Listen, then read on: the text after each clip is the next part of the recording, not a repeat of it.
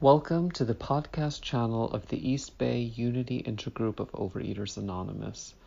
The opinions expressed here are those of individual members and do not represent OA as a whole.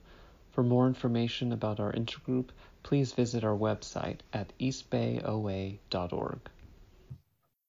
Hi, everyone. It's great to be here. I'm Kim, compulsive overeater. I have to say, there are some people in this meeting I haven't seen in a long time, and it is so nice to see you.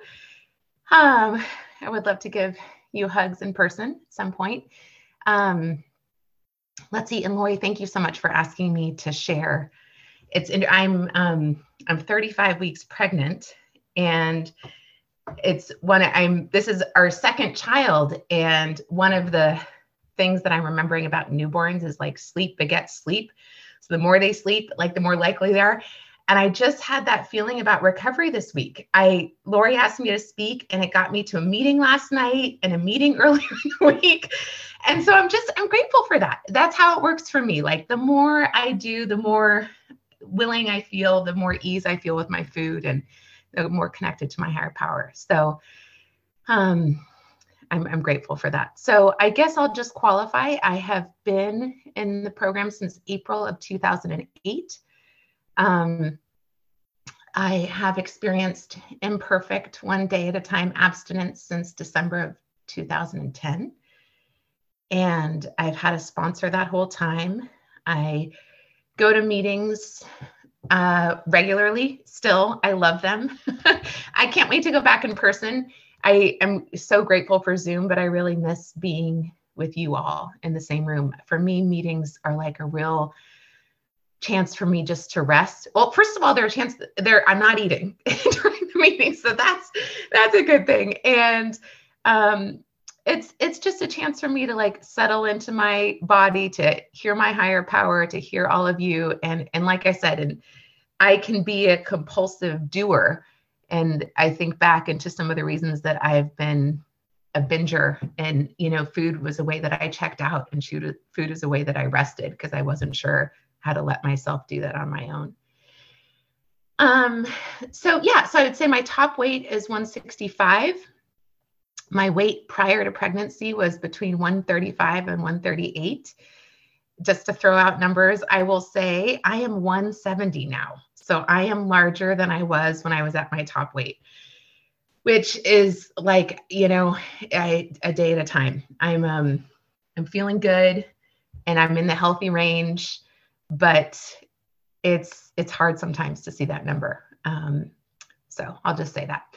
Um, so let's see. So what it was like is I really became um, so I'm a binger and it really started for me in high school around the time that I was, um, I mean, I I would say that I had um, I turned to food before that.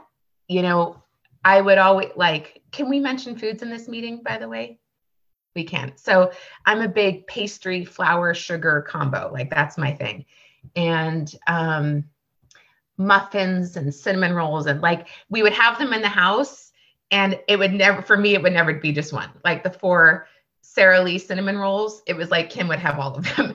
But i was really active as a kid. And so i think you know even if i ate more i eat less of something else and it just kind of worked itself out. But my junior year of high school i did not make the basketball team. And so didn't do a sport that season. And it came time to apply to colleges. And i felt a lot of pressure from my parents and didn't know how to reconcile like what I wanted for myself and what they wanted for me. And food just became like a way that I dealt with that. Um, they would get bagels. They, you know, we'd get a dozen bagels and six of them would be gone by the next morning. And my parents were kind of oblivious, you know, they just didn't notice. And it just became a thing that I did. And it became like a cycle that never ended. Um, and I started to make decisions around food, like going places, so I got into college, but I deferred for a year and I moved to Africa between the end of my senior year and my freshman year of college. And I was extremely interested in the culture. There was a program that I wanted to participate in, but I also thought if I go there, I will lose weight because I'm living with a family. There's no refrigerator, there's no running water, there's no electricity. So I'll go there, I'll lose weight, come back, and then my life can begin. Um, I lived at a Buddhist temple for the same reason. I moved there. I'll learn to meditate. I'll lose weight. Then I'll come back, and then my life can begin. So my my externally, like I was doing fine, but I was really suffering inside because it just felt like I kept having to go somewhere else and do something else to like lose the obsession that I never lost. Um, I had a blind roommate in college. I stole food from her. Um, how I thought that, I mean, she didn't see me, but clearly she heard me. we were in the same room. And, you know, uh, I just, it just did crazy things with food. Um, and I tried everything. Five minutes. That's five minutes. Okay. So I, you know, cabbage soup, Weight Watchers, tried everything. Um, and never, even if I did lose weight, which I did when I went to some of those places, I always gained it back and more. So I was on vacation in Hawaii in 2008 and met um, met someone at a dance class who I started dating, and he was in AA. And I had never heard of the 12 steps. There are people in my family who are addicts, but none of them had participated in recovery. But I went to meetings with him. I was interested in him. So I kind of did what he did and I went to meetings. And I thought, oh my gosh, I don't experience this with alcohol, but if I use the word food, this is exactly like how I would feel.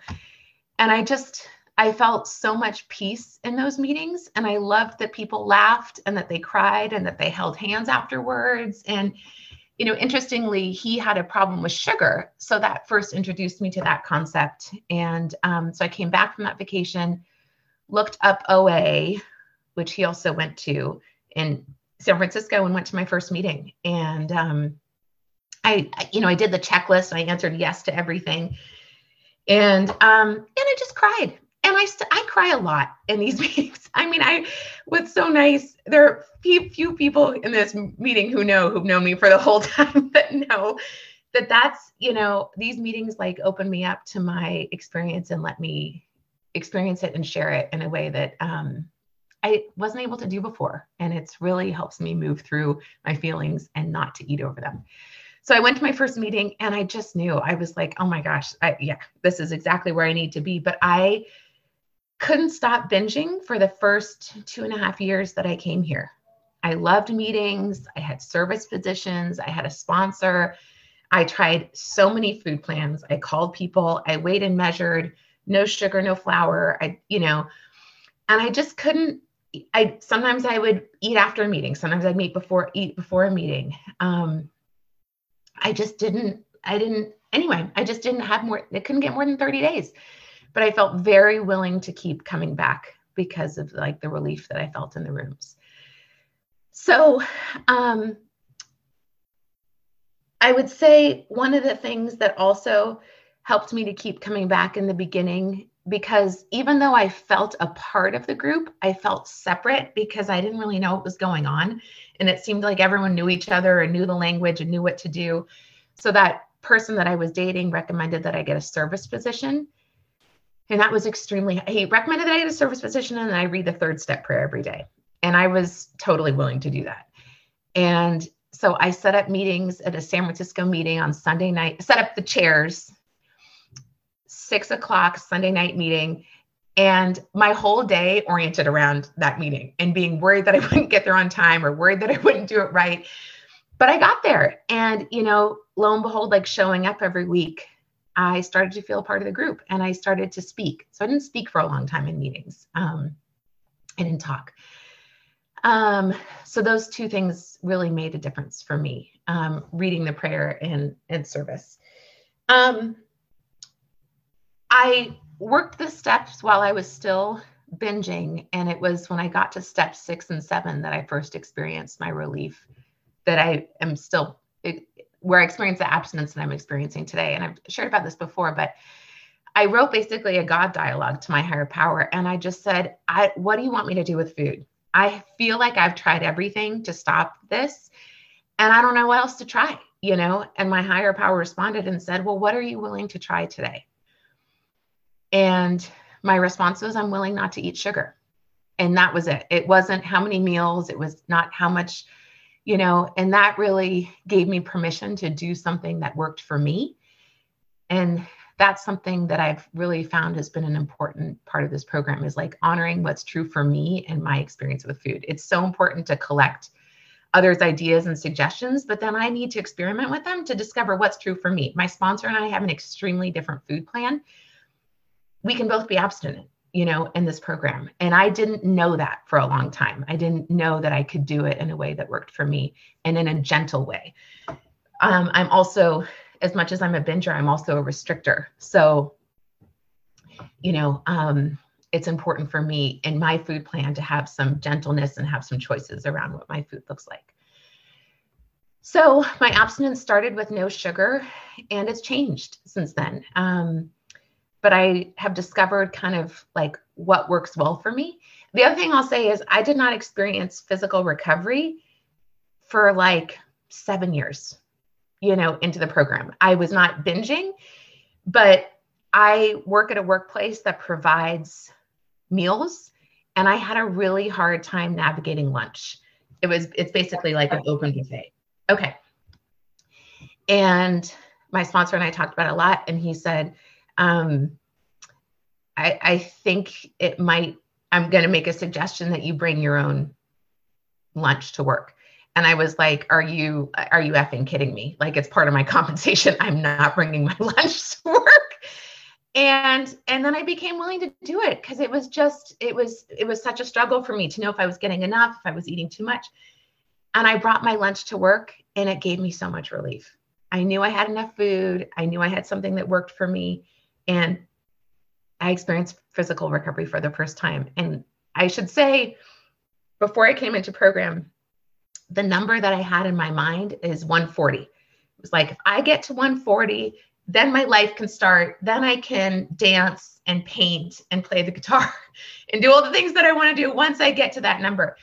Um, and, you know, when I started to take my own food to work, I actually got below 140. And things changed in my life, but it's not like my miraculously my life changed because I was below 140. So anyway, um, what I'll say. So, but that was really significant. And to be at a weight and to stay at the same weight was something like I had never experienced. So, I shared with you that my top weight was 30 pounds heavier, but I've also gained and lost the same 10 pounds like a million times, you know? Um, and so to have my weight fluctuate between like 135 and 138 is like a complete miracle. To have a baby and to go back to that weight without doing anything differently is a miracle. I go on vacation. I don't diet before vacation. I don't diet when I come back. I don't eat differently for holidays. Um, I just um, I do my program. You know, I eat three meals a day with two optional snacks. I do my step work. I connect with my higher power in the morning. I make phone calls, like all the stuff that I did in the beginning really, really still works for me and really helps me to stay connected. Um, so what I'll say is that um, I am I'm three pounds heavier at this stage of my pregnancy than I was last time, and I feel 30 pounds heavier. You know, so my disease is one of like body dysmorphia. I feel absolutely huge. I feel, um, and the truth is, I'm not, you know, uh, but I really had to like work with my sponsor about that and let go of the weight gain and let go of the number. And I will say too that I realized because of COVID and other things, I have very few pictures of me pregnant right now. And so I've actually booked a photo session with my family, with my partner and my daughter next weekend, because I don't want this, I don't want this moment to pass without having I mean, it's like a cheap thing, but without capturing it. And that's for me like an example of my recovery of like, who gosh, I'm struggling with my weight. I don't know how I look. And I accept myself as I am and I want to celebrate where we are. Um, I am, my last day of work is next Tuesday. I want to submit myself for a promotion before I go. This program has really helped me to break those big things down where in my mind I feel like, oh, I'm so deserving, but I do nothing to make it or or I feel like wildly unqualified. You know, it's like swinging either way. And this program has really helped me to say, okay, I'm going to draft I'm going to draft the worksheet. I'm going to set aside, I'm going to look at it again, I'm going to share it with my sponsor. But that whole process of breaking things down into steps is something I understood but didn't practice before. And the program has like really, really helped me with that. So um, I, I feel a lot of gratitude for that because and, and has helped me say, so I'm going to submit for this. I have no idea what's going to happen, but it's important to me to give myself a shot, you know, to give myself a shot. So, and I feel my higher power nudging me to do that. Um, yeah, I would say um, a big part of my recovery and my abstinence too is exper- is running experiments. So not necessarily with the food, but just like in my life. Um, right now, I we're preparing for a second baby, feeling like I need some more help. You know, so what does that look like? Um, who can I reach out to? So I found a household assistant who's coming three hours a week and is helping with meals because I realize that that's eating like balanced meals is something that's really, really important to me and harder for me to make time for with a toddler. And that's, um, that's your time, Kim. That's time and being pregnant. So, anyway, um, I'm grateful to be here. I'm very grateful to be part of this program. Abstinence is the most important thing in my life without exception. And I appreciate you letting me share.